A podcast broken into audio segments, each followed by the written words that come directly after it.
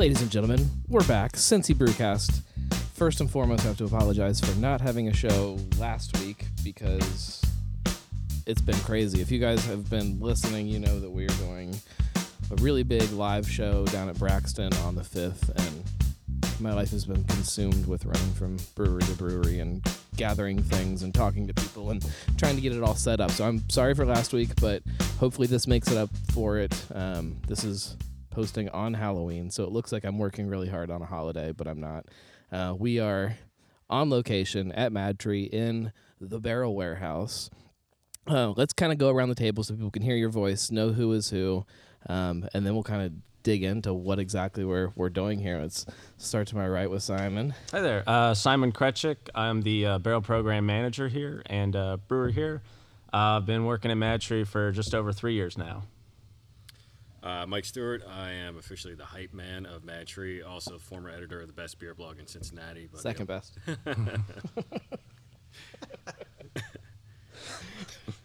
And uh, Adam Lane, sales director here at MadTree. Wonderful. So we're here to talk about barrel aged beer. This is the barrel aged brewcast, which it's kind of crazy to me that we haven't thought to do this show. And uh, when I when I talked to Mike about doing a show out here, he's like, "Well, why don't we, you know, why don't we do something with the barrels, you know?" And why the timing worked out so brilliantly, we'll talk about again here um, a little bit later, as far as what's coming in the in the very near future when you're listening to this. Um, barrel aged beer, you know, Mad Tree. When you guys started up, it was you know it was about the cans, and it was this really big, exciting thing to have cans and craft beer in Ohio, and it was really cool. And then all of a sudden, the first uh, trunk series came out with Axis Mundi, and all of a sudden, bottles.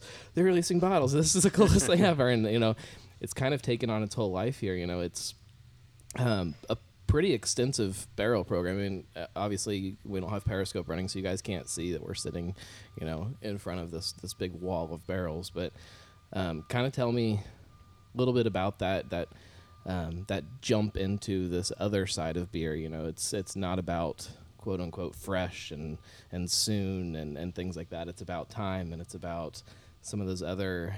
Uh, those other little nuances that, that a lot of beer drinkers, well, I guess you can't say a lot of beer drinkers anymore, but traditionally beer drinkers don't don't think about. So, kind of tell me a little bit about that. You know, why why barrel aged beer? You know, how did that kind of come around? Yeah, um, well, the it's certainly kind of becoming a trend now um, with bourbon barrel aging beers, especially uh, in our area being so close to Kentucky and barrels are so readily available. Um, way back when MadTree started, um, it was just kind of an afterthought. Way back. Well, way back, oh, years ago. um, yeah, we had um, some Axis Mundi, uh, made a little bit more of it than planned, and there were some barrels sitting around, and it was just almost, I don't want to say like a goof, but just, you know, two plus two, let's let's just throw it in there and see what happens. And, you know, some turned out all right. Uh, the feedback from it was huge. You know, MadTree's doing barrel aging now. It's obviously, um, I don't want to say a hyped up kind of category barrel aging, but it it it um, it's scrutinized more. It's appreciated more. I, I certainly think it can be hyped up. You know, Yeah, if you, If you throw barrel aged in front of Yeah. any but anything, the you price know, it- tag alone is gonna right? Go but it- what I appreciate just is is that it does take that other side of beer. You know, it's especially with how popular IPAs are, and everyone, oh, you know, it has to be fresh. It has to be, you know. This kind of takes that and flips it on the other end and says, well, you know, beer isn't necessarily just about that, how fresh and and and how, how close you are to your brewery and Yeah. that you can get it sooner, and it- it's it's about time. It's about the letting the barrel kind of work its magic on Yeah. it and kind of taking I don't want to say you know taking the human side out of it, but it, it, it brings that almost that magic back is, into yeah. beer and, and letting the, the human side is really just monitoring the progress. Babysitting. yep, yep. Trying to take uh, every um, preventative step to make sure nothing goes wrong and only the best barrels go forward. That's that's the human part of it. right. So you know what what what makes it so special to you personally? You know, like what as, as a barrel aged beer versus you know something else. Um, I'll take um, like Axis Mundi as an example. It's um, a phenomenal beer, you know, on its own. Uh, it's a staple of Mad Tree, and just aging it.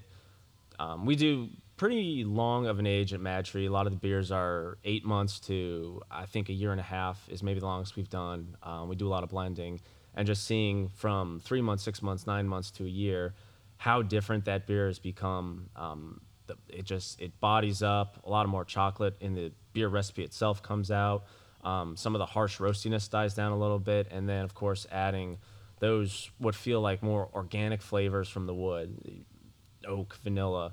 It just it as a cliche term, elevates the beer a lot more than its you know its predecessor, the standard beer, which is Right. it's great on its own, but it you know it, it makes it something a little special. It's it's a bit of a romantic process when you see you know just a warehouse full of oak barrels. It reminds you of just hundreds of years ago when you know beer was aged, um, fermented, transported in barrels. You know, Like, it's a, it's a it's a practice that hasn't changed too much. Now we have laboratories to help make sure the beer is at the best quality you can get in Right. it, but the process itself is just the same.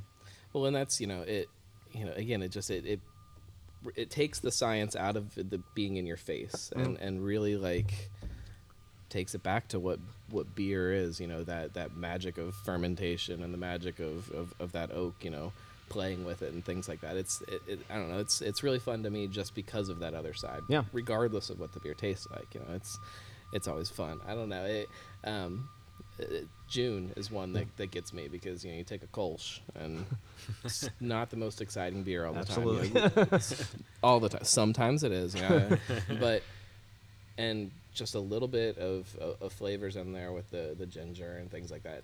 But then the barrel is really Yeah. where that it takes that beer and just turns it into something completely different. It's um, that's one that I think uh, kind of got me really thinking about barrel aging a little differently, and it's not about having this huge bourbon flavor yeah, that it- you in it's the face. it's very different than just you would think traditionally um, a stout or um, maybe a robust porter, a barley wine in a bourbon barrel, just a huge cacophony of heavy flavors hitting you as we're take. Yeah, June. It's a low alcohol. It's a much more volatile beer that's going to sit in the barrel. Um, and just that we use specifically these watershed gin bourbon barrels. Um, you know, we've tried doing, we've done lift in the past in bourbon barrels, and it's it's a good product, absolutely, but it doesn't. The gin barrel is what makes that beer, and then ginger adds that nice fruity spiciness too. Juniper berries just really punch that gin flavor home. It's yeah, it's it's something that um, really can't replicate in any other type of barrel. So that that kind of takes the side of going away from the traditional realm of barrel aging and show that you can kind of experiment with your barrel too a little bit. So, talking about you know experimenting with barrels and things like that, like how how does that whole process kind of come about? When is it you know where you're talking about with Axis Mundi from the beginning, where it's like, oh, we've got these barrels, let's just put Yeah. it in there and see what happens.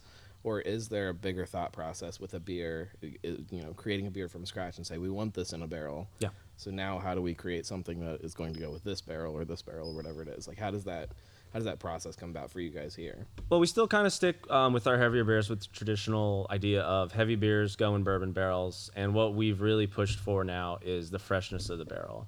Um, you know, when we started out, it was just kind of we got these bourbon barrels. We don't know where they came from, how old they are, but they're sitting here. Let's throw beer in it, and it, you know, the beer is going to age on its own and, and turn.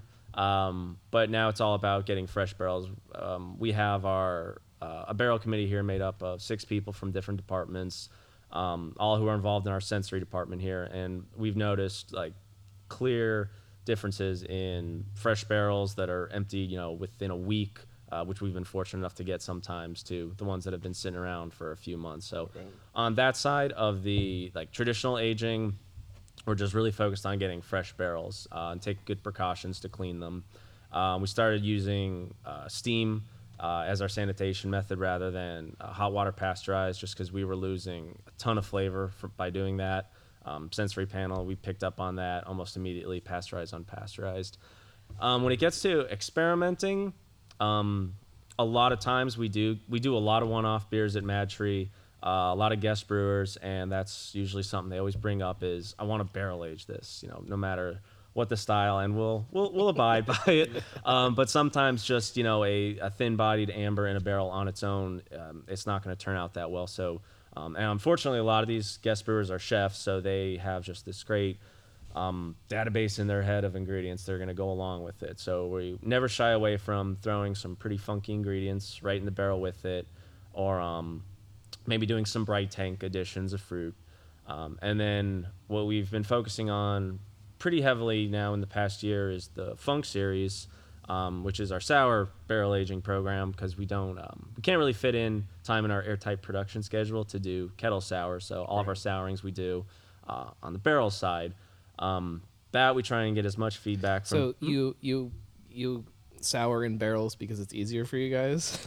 uh, time, it's a time constraint. That's yeah. I think I think a lot of people would laugh at that. Yeah, uh, it is because we. I mean, a lot of us get a little frustrated because we do want to really knock out kettle sours. We've only done one true kettle sour here, and it's that you know we got to keep making the Right. core beers nonstop around the clock to pay for. So I can I can assume that at 2.0 that'll shift a little bit. We might see some Yeah. kind of a house sour that's always yeah, on something. we're gonna like have a smaller system. We'll have our smaller system there, um, which will be dedicated for kind of just having fun. On. Right. Yeah, so it's got to make the IPA now around the clock in the brew house to pay for the privilege of kettle Right, souring. You know, you, you know, we always hear the stories as breweries go. You know, you look at uh, New Belgium and they have, you know, their original system only makes fat tire now. Yep. You know, things like that where it just becomes those those core beers do take up a lot of time and resources and stuff. But uh, so as far as barrel aged stuff that you guys have done, you know, I know it's it's hard to pick a favorite. Is there anything that kind of stands out to you that you particularly, you know, are, it's are proud of that came out of here? Um, I will start with favorite coffee vanilla Axis. Uh, huge coffee fan, obviously. Everyone, everyone's got a beer here. Got my afternoon coffee. Um, I'm really impressed with how uh, our latest release of Yield Battering Ram uh, turned out. Um, that's a beer that was almost, you know, uh, one of our old brewers came up with that recipe, and it was pretty much designed to be aged. It's it's a very um, not harsh but aggressive barley wine on its own, and just aging it turns down that heat a lot and just lets a lot of that molasses and, and almost like meaty smokiness and chocolate come out of that beer and just adding the bourbon character to it, it, it we were all really impressed with it and uh, a big nod to that was uh, again freshness of barrels we got some from uh, remus and i think they were maybe dumped four days or five days before we filled them up and it was just a night and day difference between some of our older barrels and just that freshness And uh, people can still find that on the shelves. too, Absolutely, if, yeah. If you Yeah, that was, I've, I've uh, seen some at think the that- Jungle Jim's just just the other day. That was probably our largest uh, trunk series release. I want to say 36 beer barrels uh, went into the bright tank on that. A good amount got kegged up, and uh, probably our largest bottling run too on that. I think everyone was pretty impressed with how that beer turned out. so favorites, Mike, Adam, Uh, barrel aged stuff. Yeah, and, and for, for me, it's probably a real close race between uh, Coffee Vanilla Axis and then uh, Are You Ready for Some Darkness? Yeah. Uh, that was an awesome beer. Uh, last, you know, uh, I guess Thanksgiving is where Black Friday is when we released that. That was one where when I finally cracked my bottle, like I was, I almost was really sad. It was delicious and it was wonderful, but like, man, if That I was a just short if I just run, let yep. this sit a little longer, what would it taste like? You know, it just, it was, Yeah, that was a You great kick beer. yourself for not buying like five more after you taste it. Well, somebody put some limits on it, and I couldn't buy Yeah. five more. Good. Mine definitely is June. Um, Yeah. You know, it, it just stands out. It's it's such a unique beer. The the gin barrels, um, juniper ginger flavor in there, uh, locally sourced by the way. Um, But it's just one of those ones that is so unique. Uh, I think it really kind of takes barrel aging and, and wh- and what that could be from a traditional sense of bourbon barrels, and, and really elevates it, open up a lot of people's eyes for uh, for what could be. So, um, I take, let's take a quick break. Uh, I kind of want to know some of that, that other fun stuff. You know, some of the barrels. You know, like I said, bourbon barrels are almost a dime a dozen with beers. I mean, you know, the, the the gin bourbon, and you know, I see some really other cool barrels sitting around. So we'll we'll talk about that in a second. Let's take a quick break. Cincy Brewcast, the voice of Cincy Craft.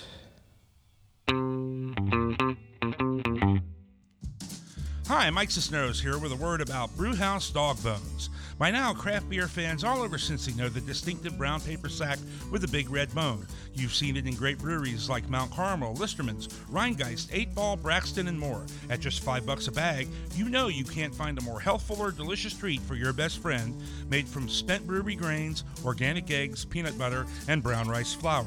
But did you know that Brewhouse Dog Bones is an educational program for developmentally disabled teens and young adults? It's available through the New Richmond, Cincinnati Public, Fort Thomas Public, Sycamore, Oak Hills, and many more school districts across southwest Ohio and northern Kentucky.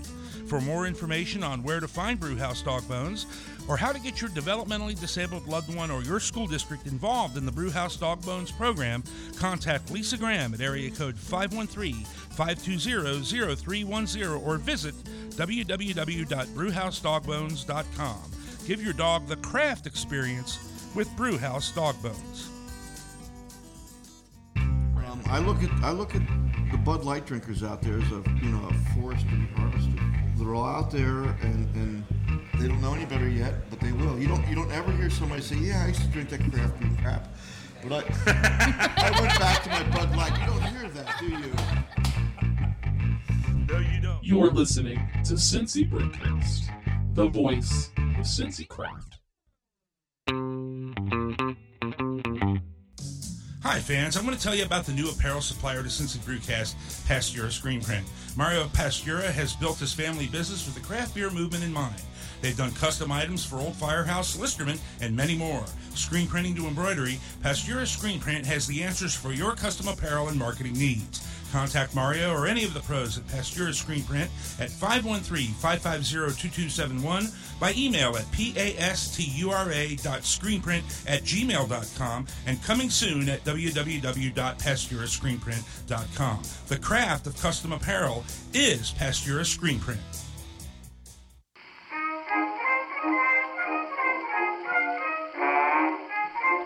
Hello there. You're listening to Cincy Brewcast, the voice of Cincy Craft.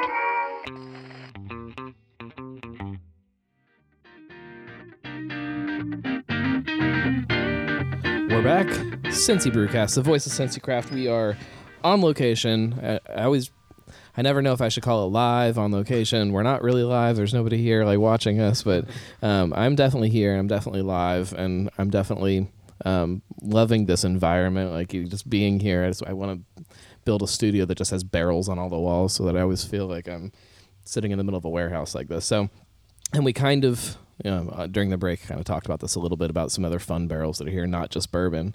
Um, what other kind of things do you have going on? What other things? Uh, do you have beer sitting in, or are you putting beer in that? Uh, Yeah, um, obviously bourbon, uh, the gin barrels, and then um, uh, we were we were just talking the other night. We are thinking about everything we've put beer in, and I think still currently we got um, sherry, red wine, white wine, tequila, rum, uh, rye, and scotch. Right now we've got beer in. and and the sherry is these big giant. Those are the, yep. the you, you sherry call 'em- they're- sherry butts. They're is that called what they're butts. called? You can call them butts. It's all right. Yep. that always, that never. Uh, Uh, I'm trying to think of to get a thinking of a from good big butt joke that hasn't been already made a hundred times. But, um, I mean, you guys have a lot of barrels here. Yeah. How much bigger does this get when you go to 2.0? How much is there? Is does the focus shift more to barrels? Does it kind of oh yeah, absolutely. stay in the same kind of um, uh, percentage of what focus you have now? Just since you're getting bigger, it Yeah. naturally becomes bigger.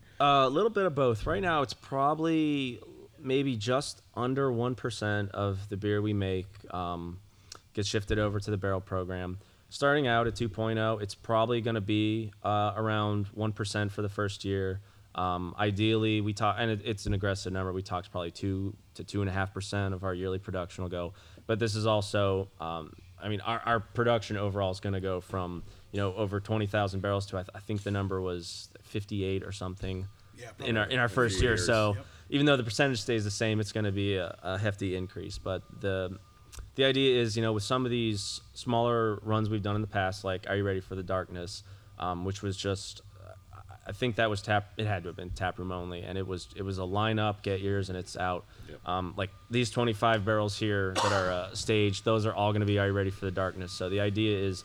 Those smaller releases we've done in the past, do them again and make them readily available. Hit distribution with them, and ideally with 2.0, have some maybe two or three barrel aged beers just always available in bottles or on draft. So you can really try the whole portfolio of Mad Tree from, you know, obviously we knock out a lot of um, hoppy beers, uh, a lot of one offs with really funky ingredients, and it'd be nice to just always have some barreled stuff on tap too. is there a fear that that kind of takes away some some other side of it of that you know i hate saying that the rarity of a Yeah, beer yeah. adds value to it but is there a fear that if Axis Mundi is always for sale in bottles that it's not as special anymore is that Yeah, it, it's it definitely, especially with uh, the first release of Coffee Vanilla Axis we did, we were really impressed with the uh, the turnout that showed up for that.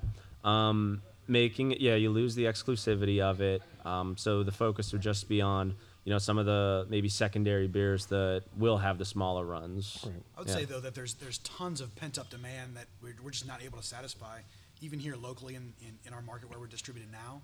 As we grow and, and expand territory um, to you know to, to match the production that we've got and the demand we've got in the area, you know, um, we, uh, even by doubling the production of some of these rare you know r- uh, rare beers that we're producing, it, it's going to get gobbled up by the market pretty quickly. So Right. you know, to, to think that things will just be sitting around on shelves probably isn't necessarily um, accurate. I Yeah.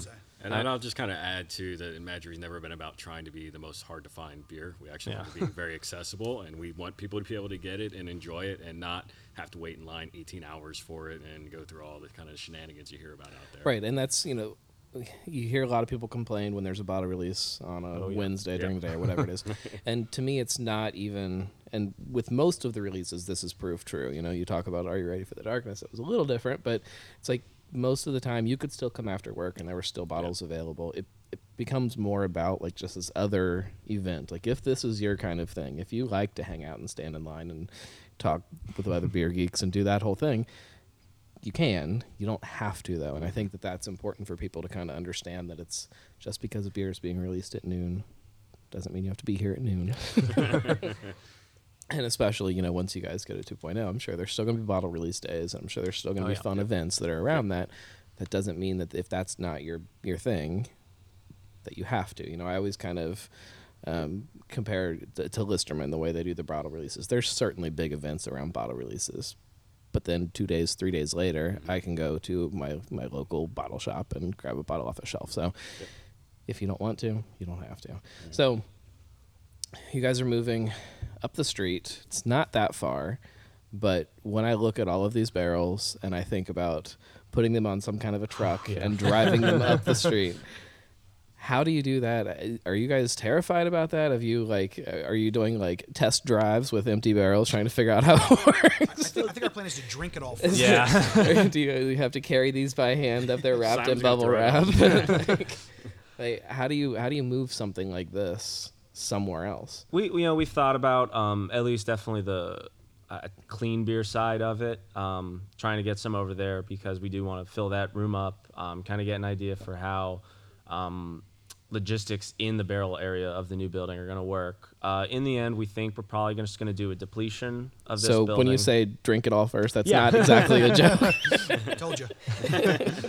and you know really start using the new system uh, at the new brewery to I I mean one um, batch on that system will fill up we, we could do 30 40 barrels worth so it'll the new inventory uh, 2.0 will build up quick So, and you guys are still going to be here for a little while Yeah. um, as that transition happens, or who knows what'll happen after that. I love a Mad Tree Funkatorium, but um, you know, it's been trust me that's been it's been tossed around the idea so you don't have to necessarily move them all. Is kind of you know also kind of a, a thought to put into it, but. Um, how much how much space is this this this warehouse here is what ten thousand square feet is that ish Probably, probably close. roughly yeah Um, i'm pretty sure i've heard that how much space around. do you guys have for barrels in the new place I don't know square footage wise, but I know the capacity that we actually came up with. Um, like absolutely, you know, filling every Right. every wall. Which space. is also important to notice that this warehouse is not all barrels. It's not all filled. It's um, Yeah. um, it was over uh, 1,000 barrels we could stack going uh, five high. like Indiana Jones style, where you Yeah. it would be yeah, it would be very cramped, but it's it's doable. awesome. Um, what other things kind of being able to come into 2.0 and start from scratch on here's this is our barrel space. We know that that's what this is. What other things have you guys been able to do with that that you couldn't do here just by the nature of Oh, moving into there's it's it, what's great. Uh, I'm really excited about 2.0 is just how methodical the barrel um, area is going to be because as you can see in here, this is a warehouse first. There's a slop sink in the corner with one floor drain. Uh, that's about it. um, what we're going to be able to do is we're going to pour a concrete pad and be able to move some of our uh, fermenters and bright tanks over here um, into 2.0. So um, beer that's fermented out on the production side could actually be sent over and it could actually wait in a holding vessel to fill up barrels as we're here and our production is just so airtight that it, it has to be like this is your six hour window to get barrels filled or emptied it's got to be now So you guys are still filling barrels across the Oh, yeah. parking lot, driving them across over here. absolutely That sounds sketchy. Yeah, it's, it's yeah, and as as you've seen the parking lot, it's a heavy dip. I think we've only dropped two. We, when we say we, I mean I have only maybe dropped two barrels off of four. Hurricane Simon? Yep, Hurricane Simon strikes every now and then.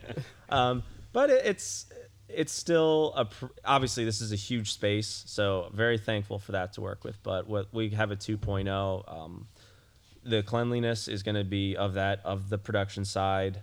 Um, just a lot more equipment to work with. Um, just, and the production schedule. That's the big thing. It's just so tight now that there's not too much room for experimentation. Or if we say, you know, we plan this release, but maybe the barrel should sit just a little bit longer, you know, it's not going to be as big a problem at 2.0. Right. We don't have to cater as much to that. We'd also talked about temperature control. We're gonna Oh that? yes, temperature control. That'll be huge. is huge. Yes, this is uh It's very nice in here right now, but it hits the extreme highs and lows, and uh, un- under those lights, especially when they're five high, you are almost roasting the barrels, and it's it's very noticeable going right down uh, the stack. The taste difference from How, the heat. well, and how does that play into like blending and things like that? You know, you know, is it like whiskey where you know the temperature in one barrel changes the whiskey to, to, to whatever that flavor may be, and then something else that's been sitting lower in the in the rick house or whatever is a different flavor profile. Absolutely. then the Yeah, um, like Axis and Yield Battering Ram, they're a little bit um, easier to kind of fight off any off flavors that might develop in there, but we still hold them to the same scrutiny that we would do like June, which is much more susceptible to temperature changes. But we run our barrel sensory just like we do our clean beer sensory. Um, just blind tasting, take notes. Everyone agrees. Uh, vote out barrels that we don't think can blend, or just if it's something that just we got to kick out immediately. There's something bad going on with it. So we um, we pick up on it at least. You know, it's it's unfortunate just because of the space this that um, we're aging in here. You know, there's going to be a failure rate to barrels, um, but we're doing a very good job at trying to pick them up. You know, before any sort of packaging goes on. So let's let's talk about that process just a little bit. You know the the the, the flavor side Mm-hmm. Yeah. of it. So you you sit down with like a tasting panel and pull samples from X amount of barrels. That is and, exactly, yeah. And then so the the ones that aren't good is obviously the easy side to pick Yep. out that this doesn't work. Yeah. How does then the blending based off of that go? Do you build you do you find one flavor profile you really like and then kind of try to build it with everything, or Yeah. is it if it's something like Axis, we'll always have a fresh bottle sitting there so everyone could, you know, identify what the brand is um, and which uh, passable barrels meet that brand the best. Uh, we'll start with anyone pick up any off flavors that we've learned about and we're easy to pick up. If there are, they're kicked out immediately. Unfortunately, the barrel's got to go. Um, once we kind of get to what's passable, um, I'd like everyone to just rate, you know, favorite, least favorite, um, and what which one hits the brand the best. And there obviously those two could be very different because there could be something that's just super roasty that someone just loves, but that's not what Axis Mundi, uh, Barrel Age Axis Mundi is. And then just taking all that feedback, um, I'll then revisit it maybe in a couple weeks, invite the same people back, uh, and try and come up with three or four. I think the most we've probably done is six blends based off that data. Um, and also keeping in mind what you know volume's going to be, which which would then turn which uh, bright tank we can put it in, what kind of bottling run it's going to be, um, and then same thing. It's what do you like? Which blend, blend do you like the best, and which matches the profile of the beer the most? that's cool stuff. Yeah, That's, it's it's a um, lot of fun. I would I would also say though, you know, that that to me is the most exciting thing about about the, the barrel aging program here at Mad Tree is, you know, it really has evolved from just throwing in some leftover beer into barrels that we had laying around to, I mean, it, it, there's a there's a lot of science behind it. You know, um, Simon didn't give himself enough credit, or the or, you know the team enough credit for, you know, what it really takes to get a flavor profile that we're trying to match from earlier releases. Um, to, to, come, that's- to come up to standards. I mean, That's it's, what it's amazes, really, really like you, tough. t- especially you talk about a beer like June that is Yeah. that is so, it, it, it's so nuanced, and it's like how do you replicate that same flavor when you're talking about a barrel? You know, mm-hmm. it especially with the temperature in this building, depending on when it's filled and goes over. It could be below zero or below zero, below freezing, or it could be up in the 90s in here, and it's it, it changes the flavor profile of it very greatly. So blending June is much more difficult. That's it's neat stuff though. It's Yeah. and it's the thing that you know when you go and you grab a bottle off a shelf that people don't typically think about with their beer and they don't you know they don't give enough respect to Yeah. kind of that side of things. So it's, I mean, it's with neat June- to kind of see that. with June, it's come down to even how to chop the ginger to put in to try and replicate. As some some say, yeah, mince it. Um, some say we'll get a better extraction if we shave it and leave it just kind of as a root and let the beer pass through it because it's a it's a very difficult beer to replicate. That's fascinating. And the one thing that that's really cool here that we do is that we have so many people who are trained on sensory. So we train everybody who works here on sensory. So every month, everybody goes through a sensory training. So we're fortunate that we have a lot of really well well refined palates, Right. uh, so that they're able to help us with these types of things. And that we include everybody. It doesn't matter what your what your role is here. If you if you can taste beer, then uh, we're going to put you to work on it. Yeah, tough Do you- job some days when you, you, have to do you have an beer. X marked on the floor where you have to put the June barrels here every year just to, just to not mess with anything? You know, you you hear about some of these you know Belgian breweries who have you know the cobwebs hanging Oh, because yeah. they're because they're afraid to just mess with anything because they don't really know what that X factor behind it is, and it's kind of like that on a very scientific um, side, if that makes sense. It's it's cool stuff. Yeah, and that's something at 2.0 I'm also really excited about is that replication should be a lot easier because of the space um, and the equipment available. As So- we're here, like with um, sour barrels and how difficult it is to allocate um, wort and beer time on the production side to the sour side, um, we don't get to fill sour barrels as they're emptied, which would be ideal. Um, so replication on that side is very difficult here. So 2.0, that's that's a big key point we're going to be focusing on. you know is that also why we don't see as many sour releases as we do the you know the, the trunk stuff is it's just Yeah, that that both the patience and time it takes for the sour beer to finally turn um, is one. With the first Funk Day release, a lot of that was just our first uh, just dive both feet in into trying a sour beer. A lot of experimentation, um, which we've got a lot of feedback on as to why'd you do it this way? Why'd you do it? It's like it's all experimentation, but we held it to a very high scrutiny level. Um, when tasting, um, we kicked a fair amount of barrels out that we didn't think would meet what we wanted our first sour releases to be. Um, and yes, that is some of those are going to be difficult to replicate um, from the first release. We are definitely in the process of doing that, but also that's not to say that we don't have probably 10 different um, sour batches on this side that are, you know, some are going to be available for an upcoming Funk Day release, which we're planning to do. Uh, some might be ready a year to two years out. Um, so, but yes, definitely replication from the first series was uh, very difficult. it's, it's also one of those things that can make it fun though too Oh, with, yeah. with you know it's a barrel it it does its own thing you know showing that in you know this vintage might taste a little bit more like this this one might taste a little bit more like this because it's it's you know it's it's Yeah. not just the barrel it's the the microbes that are in there that are working on it yeah. and stuff so And even more so with temperature control in this building with the microbes. Right.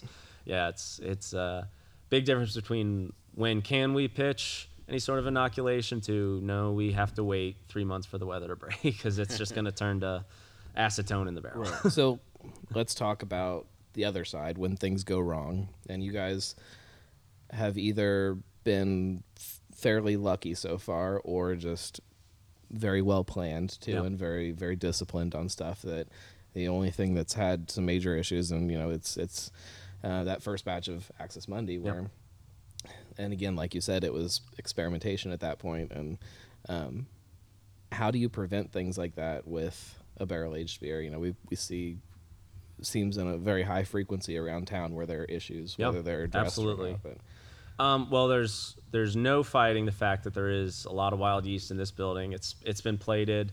Uh, our labs found pretty good amount. Um, so before beer even goes in, just doing a steam sanitation as much as possible on the barrel immediately before filling, uh, purging any oxygen out, um, just isopropyl everything. Make sure that what you're starting with is at least as sanitized as possible. Um, anytime sampling, again, isopropyl and fire are your best friends. They're going to kill any bugs on it. Um, throughout the aging process, once beer is passed, again with our sensory panel, that's where um, kind of our packaging um, and lab really have to um, pull in their focus and um, you know, lab's going to do their quality control on it just like we do with our clean beer.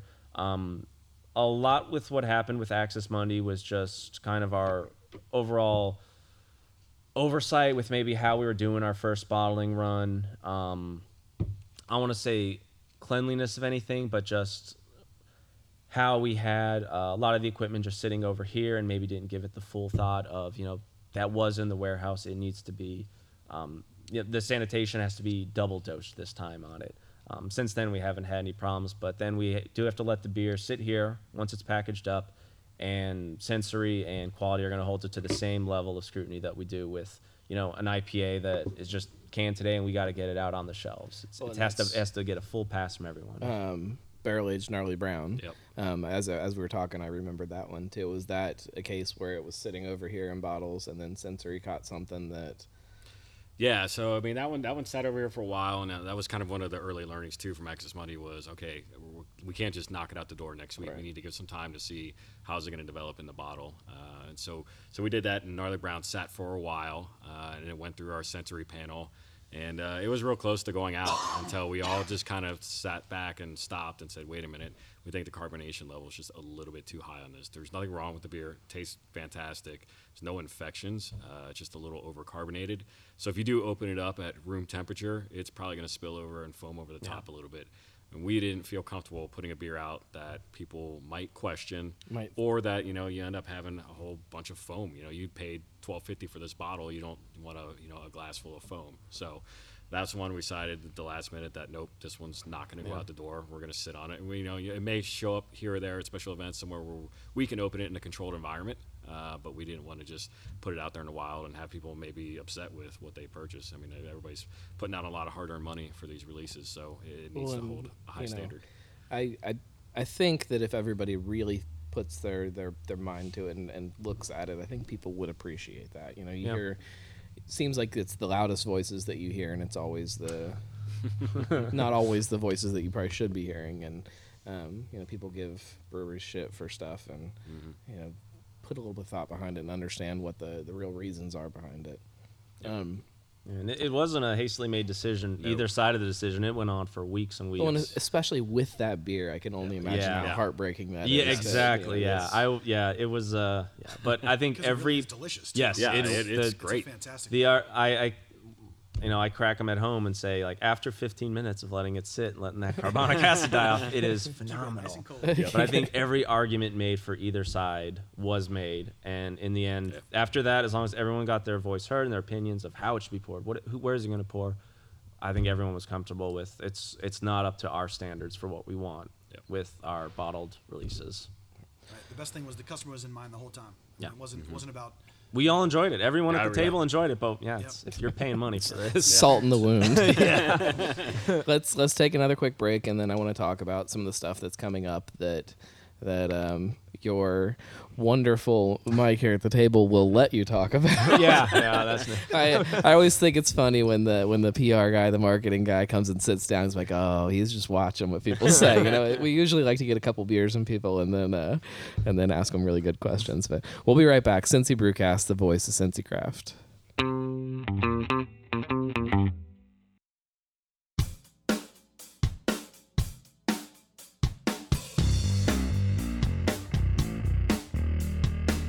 You know, there's no need to be uptight. beer, beer is about having fun. the dream the dream is definitely the fact that we went from home brewing in a garage to where we are today right that is that is the dream where we go from here we're gonna we're gonna continue to figure out as we grow um, we uh, and we don't know the answer i don't know the answer Can you have more fun with your clothes on? I don't think so. Listening to Cincy Brewcast, the voice of Cincy Craft.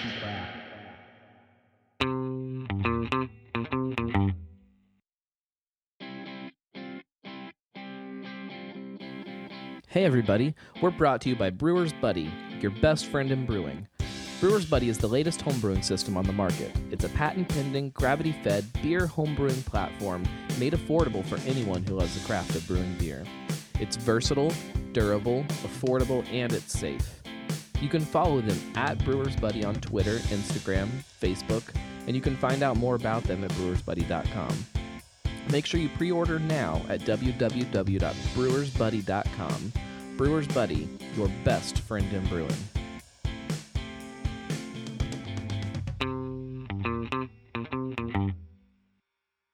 This is Steve Shaw. This is Eric Bosler. Hi, my name is Gamal Nagy. Hey, y'all. This is Sean Willingham. This is Brett Coleman Baker. Hi, I'm Scott LaFollette. Hi, this is Evan Rouse. Cellar Dweller Craft Beers. Darkness Brewing. Rivertown Brewing Company. The Municipal Brew Works. Urban Artifact Brewing. Blank Slate Brewing. Braxton Brewing Company in Covington, Kentucky. In Cincinnati. In Northside. In Hamilton, Ohio. Bellevue, Kentucky. Mar, Ohio. You're listening to Cincy Brewcast. Cincy Brewcast. And you're listening to Cincy Brewcast. The voice. The voice. The voice of Cincy Craft.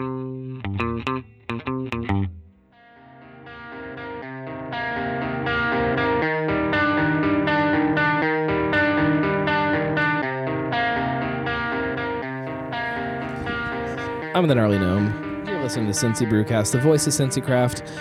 If you, I don't know how you would have just tuned in, but if you just tuned in, um, we are on location at MadTree talking barrel aged beer. And more specifically, I want to talk about what's coming because I've heard some rumors that there might be some coffee, vanilla, something or other very near in the future since if you're listening to this, today's at least Halloween. So um, we're, you know, traveling through time somehow. But what's coming up, what other stuff is possibly down the pike. Um, you know, give us the scoop. Yeah, well, like you said, yeah, Coffee Vanilla Axis uh, round two, at least for bottles, is coming up very soon. Um, we bottled it up, and it's currently sitting to do uh, our full sensory release on. It's passed um, Barrel Committee's sensory release, which is like let's put it in the bright tank. Uh, then it passed just a quick uh, sensory going around a table of coffee and vanilla levels are right. So now it just has to sit. Um, we do um, at least a month sitting in the bottle, make sure everything's clean, ready to go out. But it's a much larger release. Um, I think you're actually sitting right next to it right, now. I don't think those are. Oh yeah, those aren't labeled up yet, but that's what you're sitting next to, which is uh, clearly larger than our first release of it.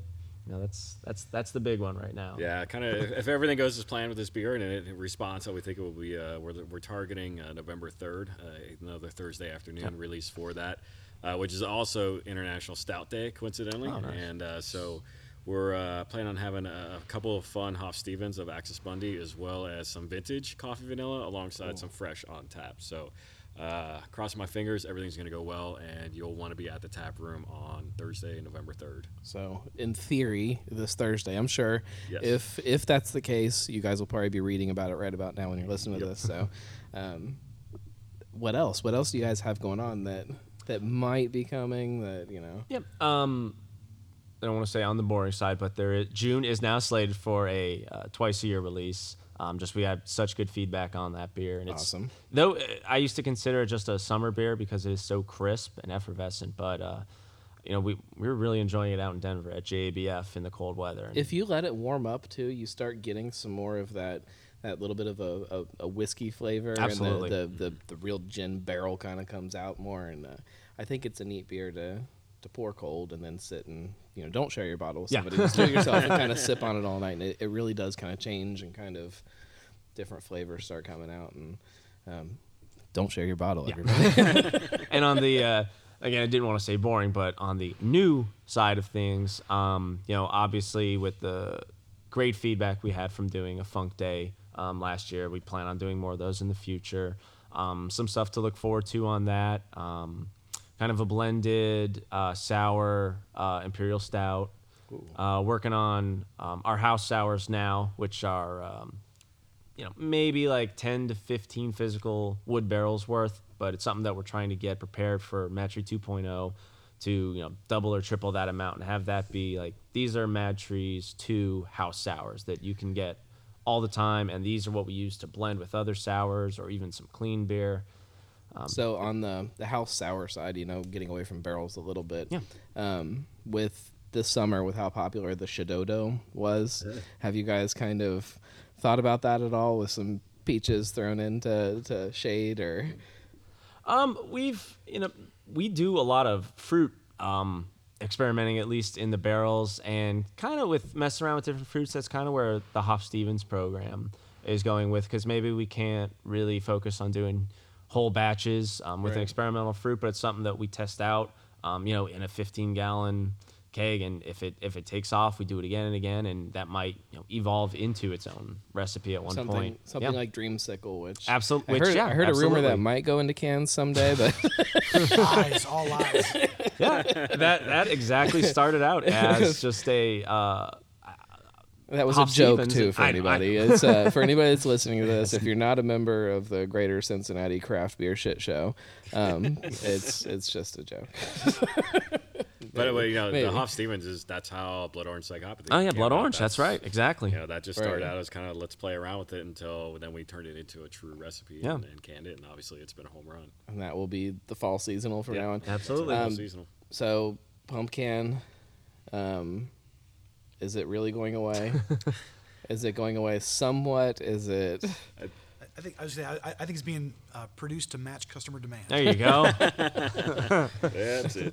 So you're telling me I'm not drinking enough of it? Hey, yes. we'll be happy to serve it to you in the tap room. it's you know pumpkin beers are one of those things that I love so much, but I drink them for maybe three weeks Yeah. and then I'm done with them, and so it's like and there's a lot out there to choose from. Yes. Yeah, exactly.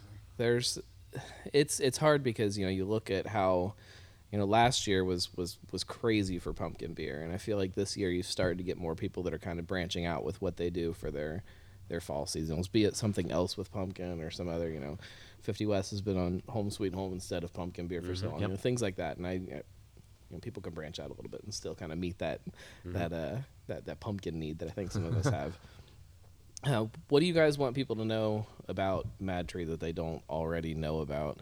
Um, you know, it's it's so hard because I feel like you guys are so well known here in town that I don't, I never know what I need to tell people that they don't know. You know, barrel side, non barrel side, you know, whatever it is. What do you want people to know that they don't know? I think overall that um, though it is a relatively small um, group of employees at I believe 49, that there are so many different departments here that everyone puts their effort um, into what is going to be your finished product. Right. Um, and really, where we're just leaps and bounds uh, ahead of a lot of breweries is with our quality lab, um, and just they do a lot of preventative work, but they do a lot more proactive work. Um, what we've been seeing in, in we've been testing um, DO levels in our cans for a long time now, and just when we start to pick up a trend of maybe DO's getting a little high in cans, they're so quick to jump on it and say, maybe our oxygen stone is too far from the fermenter on these longer uh, runs of hose. Let's move it, you know, do an inline one closer. Or we need to rethink about how we're filling our bright tanks with CO2. Or maybe we need to turn down the pressure on the canning line um, and just do enough experimentation till you know we find the problem. It's it's really that if you, I guess I'd say just how methodical every department comes together with MadTree to make the finished product. And if if there's anything ever you know unsatisfactory about it. We're well aware of it, and you know, we're working on it. It's we don't like putting out a product that we're not comfortable with. We have our sensory panel every single day sign off um, and take a vote on whether or not what's already slated to be uh, hitting our distributors, whether we really want it out the door or not. Right. Yeah, and, I, and I'll say that kind of goes back again with our, our staff being all trained on sensory. That's the really nice thing is we've got you know almost 50 people here who go out and drink our beer out in the wild, and if we taste something that's not right, uh, usually within about an hour, our distributor knows about it and says, "All right, we're, we're pulling this keg. Like you know, this is not acceptable and not something we want to have out there." Well, and you guys are phenomenal too. For anybody that's ever drinking MadTree, if you aren't happy with something, if you shoot an email, even if it just might be your taste or something, you shoot it off, and you guys are always really receptive to to listening about stuff and to, to making sure that it's figured out what that is. And um, I think the more that people realize they can do that and have that relationship with their brewer. I mean, this is they, they're making beer for you to get off the shelf. You know, if you're not liking something about what's happening, let them know, and then they'll address why Yeah. that is. And anytime shoot an email to feedback at madtreebrewing.com and it gets seen by a bunch of people usually almost instantly and we're on top of it we want to know if there is something even if it's just something you perceive to be different you're not really sure or something that you know this is definitely off or something we want to know so we can investigate and Right. uh, take corrective action right, Adam, what do you want people to know about MadTree that they don't already know? Good. Uh, well, I, I, I, mean, I, I think there's definitely a lot of a, a lot of room for uh, um, knowledge growth uh, about Mhm. Mad Tree out, out, out in the community still. I mean, there's a there's a hardcore um, group of, of loyalists, and we, believe me, we appreciate that, and we love you guys. Um, but you know, the, the, the everyday beer drinker, um, come over to the craft side. It's it's a lot of fun. Um, we've got a wide variety of, of products that, that meet just about any flavor profile that you're looking for, um, from really light to really dark to everything in between. Um, and you know, take a chance. I, I guarantee you'll like it. If you don't, come and have a pint, and uh, we'll convince you that. Uh, that you, you will like it in the future. once once you go craft, you don't go back. Is that the saying? Something like that. I don't know. I mean, uh, um, Dan Listermann had a really great quote on on our show where you know you don't ever hear somebody say, "Oh yeah, you know I used to drink that craft beer stuff, and I just went back to my Bud Light, and I'm happy." you know, like it doesn't happen, and there's very good reasons why it doesn't happen. You just have to find a way to make that transition into it. You know, don't jump into Axis Mundi if you're a Bud Light drinker necessarily. Although at the same time, you might do that and it might blow your mind and you might, you know, fall in love with it. So, you know, just don't be afraid to try and don't be afraid to experiment and you know, especially a place like MadTree, we walk in and you know how many taps are there in there. I mean, you know, there's 17 there's- different beers, uh, you know, pretty much all times. there's there's something that's going to at least make you think or probably make you smile a little bit and there's there's there's something here for you so um, just drink a lot of beer and try stuff you know um, 2.0 before we end the show you know where's where's 2.0 at um, how are things looking 2.0 is at 3301 Madison Road. uh, it, it's it's well underway. Uh, there's a lot of progress being made there. Uh, we do have a mailing list you can sign up for if you want to keep be, uh, keep up with the updates and stuff, or we'll post it on our social media channels as well. and But some really cool construction stuff on the blog too if you get on MadTree's website there's a link to the blog Yeah. Um, but uh, right now, uh, in the actual production brewery space, uh, the floors are all laid and everything. They're building up, you know, the future hop cooler, the future lab, uh, the cold box, uh, all that kind of stuff is going on, uh, as well as the tap room footers and concrete floors already laid. They got the steel beams going up right now. Uh, so really, just a ton of progress. Bringing take a walk made. by you know like just go go park your car in, in oakley there and just take a walk down the street and um, part of what I love about being a beer blogger is getting forcing myself to see these projects as they're happening and and and see that that that that that growth and it's it's really cool a place like 2.0 to see what it was before to where it is now to what it's going to be it's um, you can start to see that footprint of it and start to see what it's going to look like so Yeah, yeah. So we're, we're still hoping February ish for Ish, a ish. tap room opening. We'll see how that all plays out. Ish. Ish is always the key with Yes. everything. Um, what amazes me is that how fast it is happening and how fast Mhm. stuff is coming together. It's it's almost very different than a new brewery opening up. It's like you guys kind of know what you're doing at this point. Yeah, I so. mean, mid-November we're going to be having equipment delivered on site, which is really kind of That's- that's kind the of one that hit scary, kind of mind blowing. is there It's is there whoa. pictures on the blog of some of the equipment already? Uh, I think I have a little bit because of that on there. some of and- and some of that stuff coming. is downright scary. I don't Yeah, know I if you guys are terrified yet or not, but Uh, from the um, sales perspective, nope. We're excited. Well, wonderful. Thank you guys very much for having us out here. Um, once 2.0 is open, we'll come back out and we're going to do a live show from the tap room, and it's going to be amazing, and it's going to be um, probably our biggest show ever. So we, you know, we'll be back to do some more stuff with you guys. I cannot thank you enough for for having me out here on a Monday when there's a whole bunch of stuff going on here at the at the tap room. So I know you guys are busy, but anything else you want people to know before we end it? Come visit us. Yeah, it's thunder snow season. Yeah. It is. I for the first time ever last year stashed some thunder snow to age because I've heard some rumors that even in a can, it as that spice kind of drops out, it's something pretty different. So, um, get yourself some some pumpkin and cans while you can. Get, get some thunder snow when it pops up, and um, Axis Mundi Coffee Vanilla.